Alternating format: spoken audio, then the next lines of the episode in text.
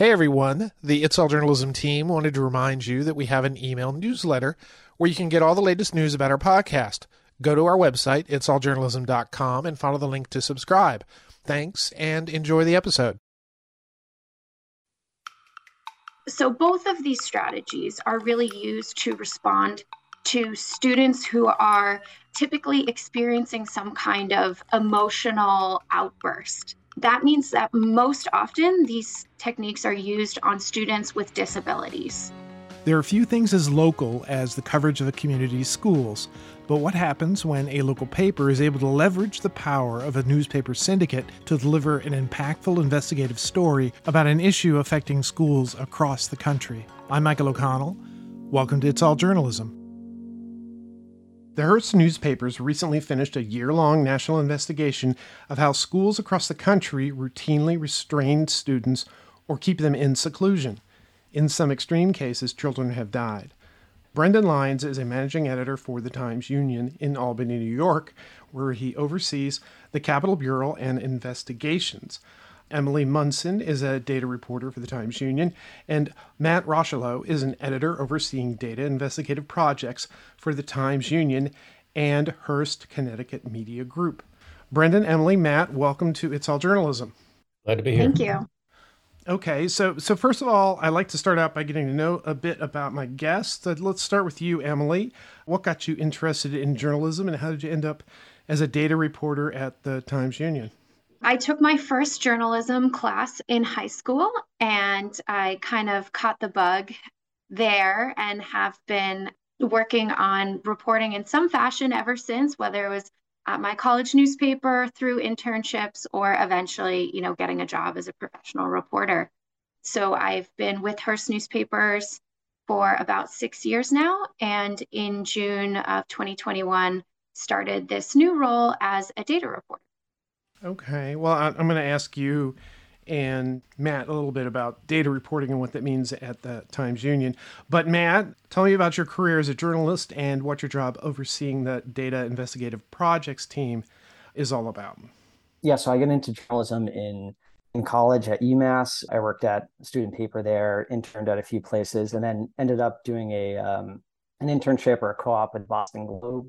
After I graduated, I spent about ten years there doing a mix of data and investigative reporting, and most recently on on the Spotlight team. And then about a year and a half ago, a little longer than that, this opportunity came along to work at Hearst uh, with these lovely folks and a lot of really great talented colleagues across the Hearst network. So working not only at the Times Union in Hearst, Connecticut, but on on projects like this, getting to work with some of the other papers in in Texas and San Francisco.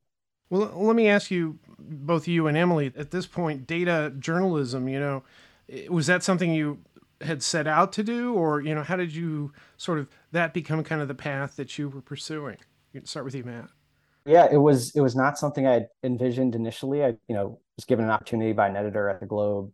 I had done a number of stories that involved data and he approached me and said you know would you want to do this on a more regular basis so basically a full-time data reporter? So from there i i jumped in and it's worked well. The timing's been great it's obviously you know become more and more a part of our industry. So uh, it's been really enjoyable to work on.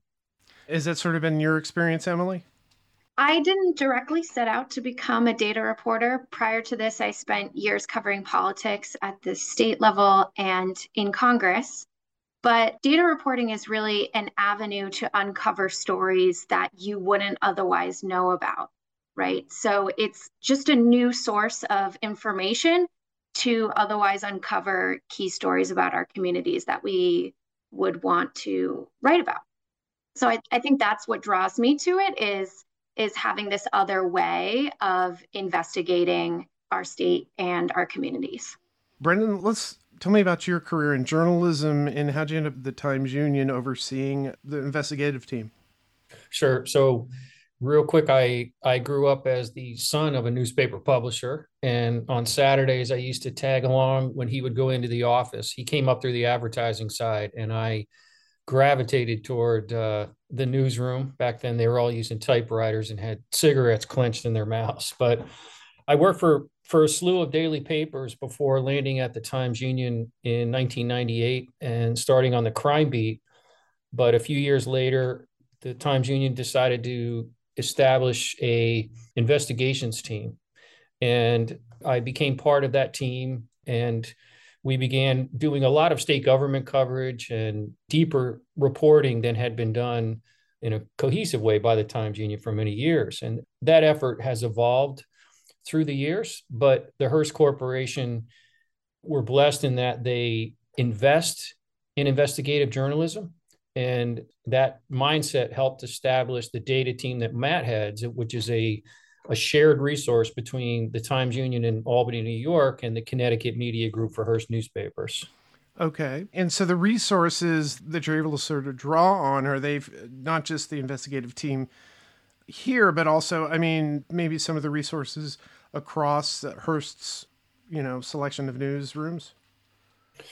That's right. And Matt can speak to that too. His team really did a great job of when they the idea to launch the restraint and seclusion project took shape they expanded it to include our brethren or papers in, in california and texas and it really i think was a great way to do this project so that you could get a national breakdown and a national level incisive look at this issue.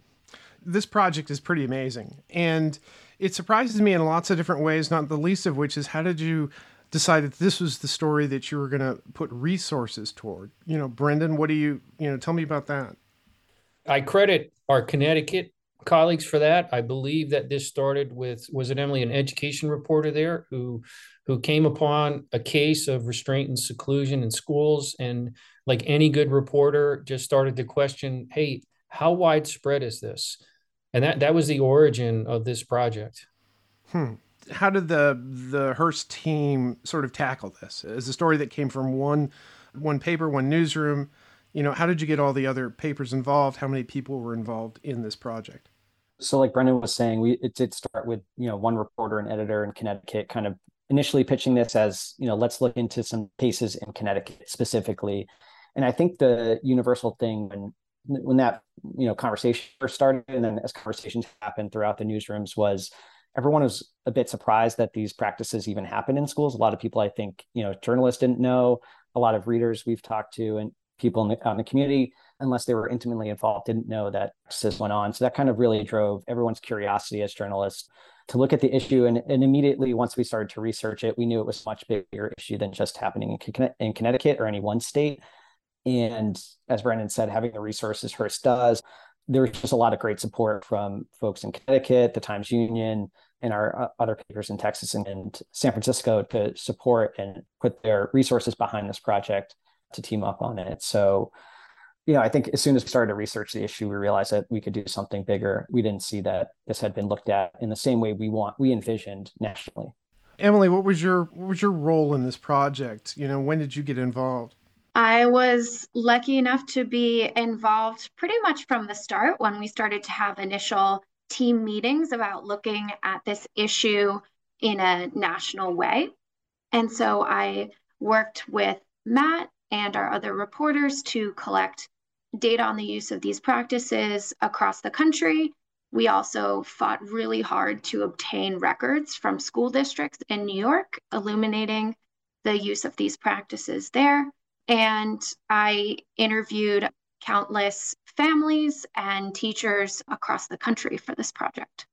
My own personal experience of covering you know issues about students in the school system is the school system is uh, you know almost always the school district is almost always oh that's that's private data you know that's involves our students. We don't share any of that information.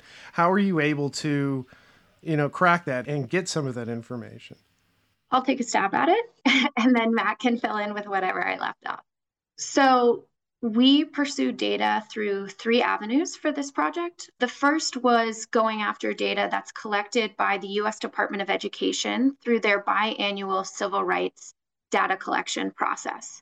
So they actually collect some federal data on the use of restraint and seclusion in schools nationwide.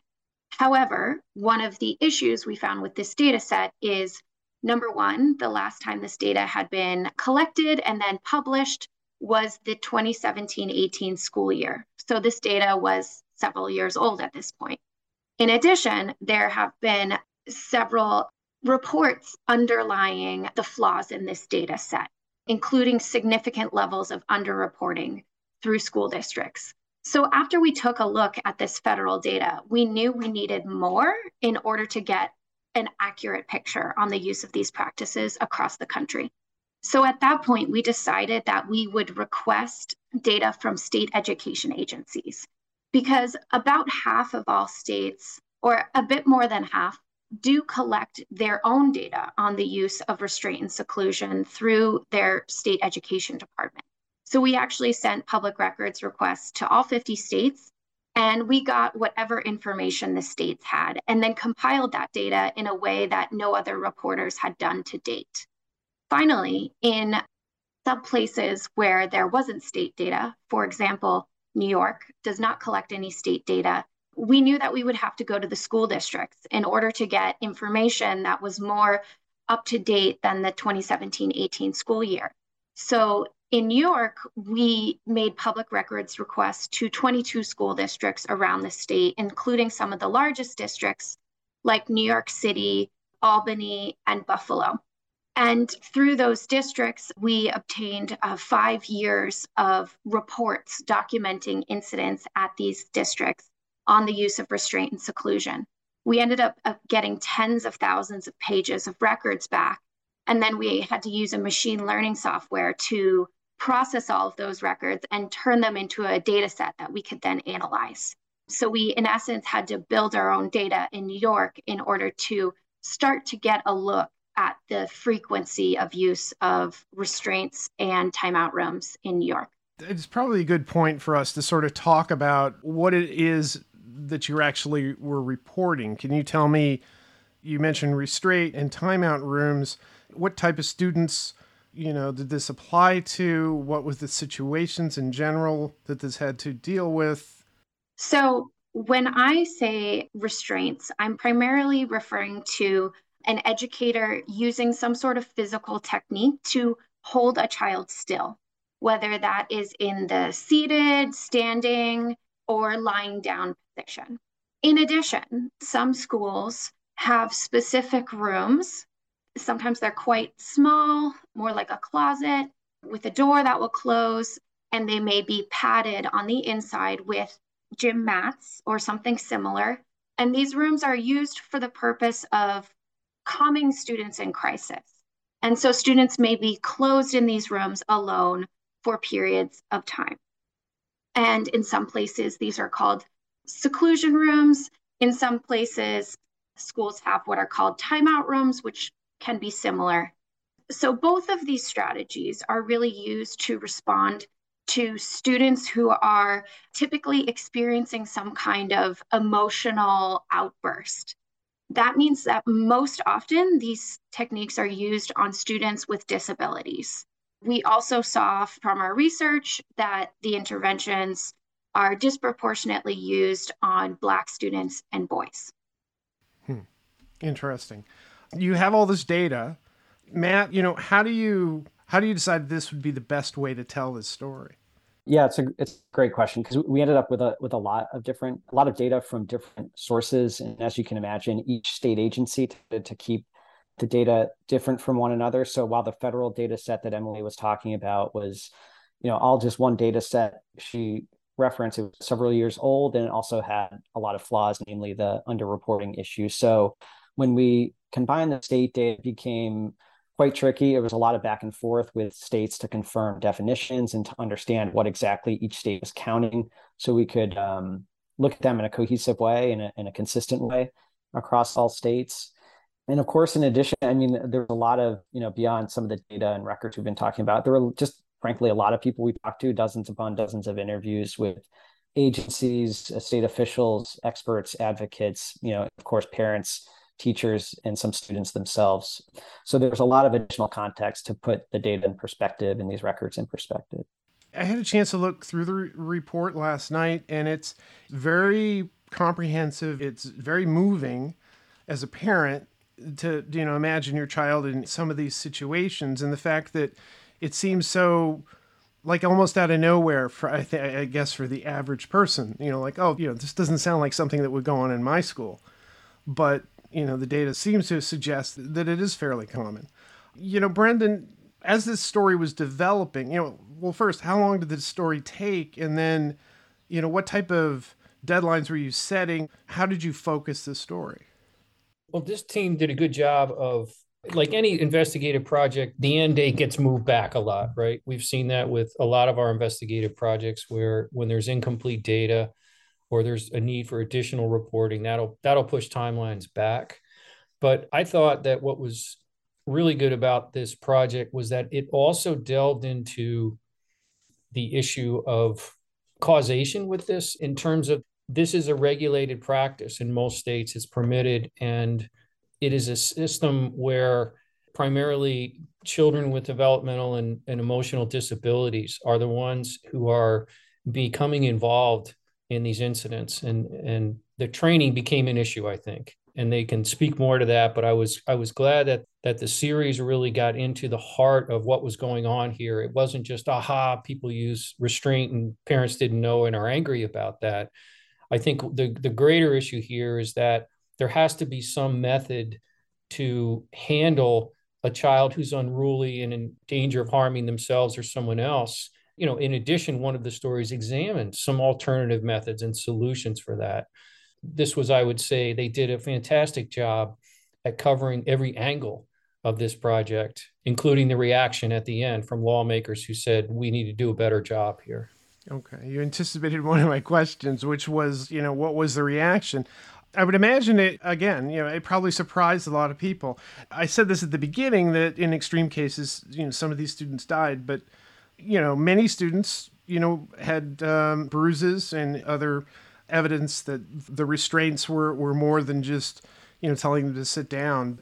And also the fact that you were able to incorporate personal stories. That's always a, a great thing in a story like this. I mean, it's very easy to make it very you know, as you sort of said, this is, oh, these things are happening, but what are the causes behind it? Emily, which of the stories were you working on?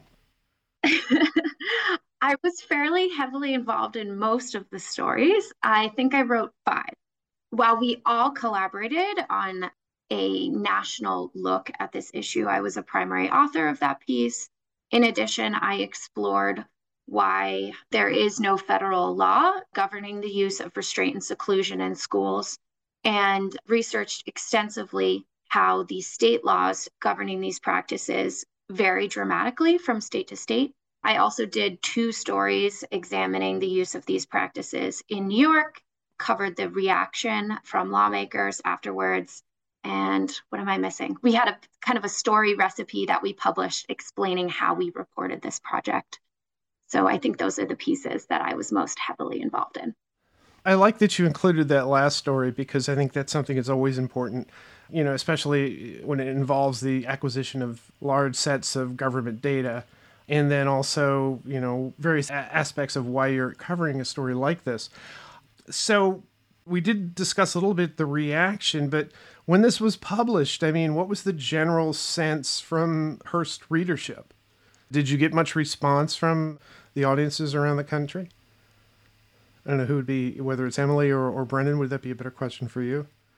I could just say that the, the response that we received when we published the stories in the Times Union was pretty remarkable. There was even some feedback from a parent who said that they had read these stories and it brought tears to their eyes.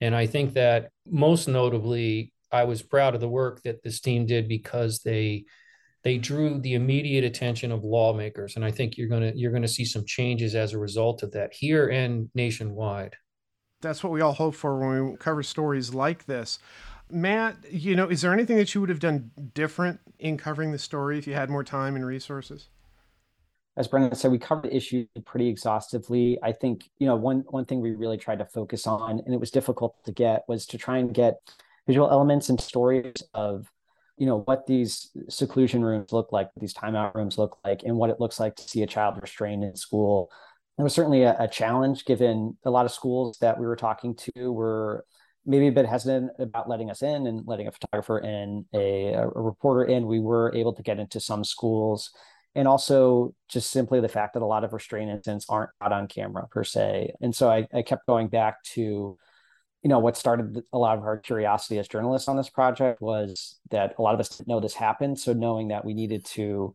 pretty quickly show readers as best we could, you know, what these practices actually look like to give them a visual. And I think we did a, a good job at that, like putting that some powerful is in video clips high up in the in the coverage. But of course, being able to get more of that footage would have been all the more helpful. Yeah, obviously, sometimes you're going to be restricted by what you're able to do. I, am amazed at what you were able to get from the school systems that allowed you to do the reporting that you did. I was wondering, you know, what would what would each of you recommend for somebody who who sees the Hearst report and says, "I wonder if this is going on in my school system"? What would you say to a newsroom? What would you say to a reporter, an education reporter? How about you? Let's start with you, Emily.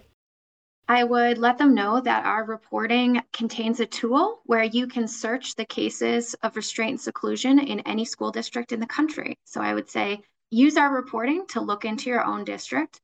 In addition, we published publicly all of our data that we collected from every state, and we're willing to share that data with other journalists. So take a look at the data that we collected from state education departments, and the analysis that we did of US Department of Education data from every state to help learn about what's going on in your area.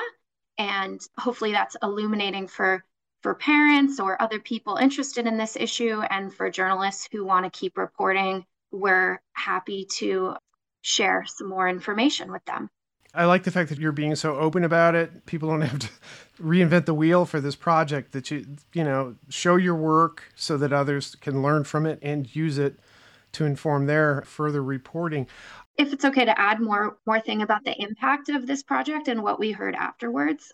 So after the story published we spoke to lawmakers in congress and and state lawmakers in various parts of the country and we heard several things from them you know some lawmakers were really interested in changing the laws governing the use of restraint and seclusion in their area in order to place more restrictions on how these practices can be used in the hopes of protecting some students. We also heard from lawmakers that there needs to be more of a conversation about how to serve some of these students with disabilities in the school districts in a better way. And how can school districts be supported with more resources for mental health care and resources overall for public schools to ensure that teachers have the training and schools have the level of staff in order to support an increasingly diverse and sometimes needy student body. The one thing that one of you mentioned, I don't know, it might have been Matt, the data revealed that the majority of the cases involved uh, boys and students who were black you know, what was it you were able to do with that information? How did that sort of inform your reporting? And how did you, you know, make that an aspect of the story you were telling? There were sort of three areas where there were a disproportionate use of restraint and seclusion. And this is seen even when you drill down and look at the federal data by state and, and many districts but it was that students with disabilities are restrained and included more often, significantly higher rates, Black students, boys. And so we knew that early on in, in the reporting process. That was available through the federal data. There had been some other coverage of that, those issues. And then we used that to help sort of direct where we're going to go and where to look further. For example, we looked into Emily really thoroughly looked into investigations by the Department of Justice and by the Department of Education that had found, again, because disproportionate use doesn't necessarily mean there's discrimination, but those two agencies did find in a handful of federal investigations they did across the country that there were certain districts, certain schools where discrimination was happening, whether it was to students with disabilities or students who were Black or boys. And that was a major focus of our piece and, and something we tried to tell readers about. And Brendan, from your point of view, what I mean, what did this uh, project accomplish, and why is it important to do projects like this and to invest in investigative journalism like this? I think what this project accomplished one was that it showed and demonstrated that it's been a long time since the Hearst Corporation has done collaborative journalism like this. It's not unprecedented. It's, you know, we've worked through the years with other sister papers on projects from illegal steroid use and that sort of thing. this really, I think, raised the bar for the Hearst Corp to go out and continue to look at home run projects. And it also brings home the fact that these projects can be led by small to medium sized daily newspaper staff too. That is where I think a lot of great investigative journalists still do work and do important work. And it's something that I hope will continue to flourish for the Hearst Corp and for the Times Union. Brendan, Matt, and Emily, thank you for talking about this. This is, and thank you for doing this project. And thank Hearst. You know, when you find Hearst, tell him thank you. But as a parent of two children with disabilities, who's had his own run-ins with the school system, this type of reporting, this type of project is long overdue. There's just so much that's going on in the schools that people aren't covering, and, and I know we're always talking about, you know, news deserts and shrinking newsroom staffs, but you know, there's so many things I can point to where, you know, an investment in, in, investigative journalism can make a huge change in a community. Anyway, I think that's what you guys accomplished. Thank you for coming on the podcast. Thank Thanks you. You bet.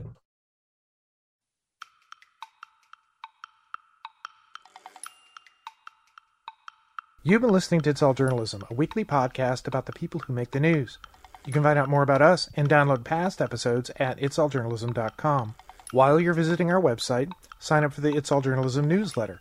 You'll get all the latest info about our podcast, including episode notes and news about live events and upcoming interviews. Go to itsalljournalism.com to subscribe.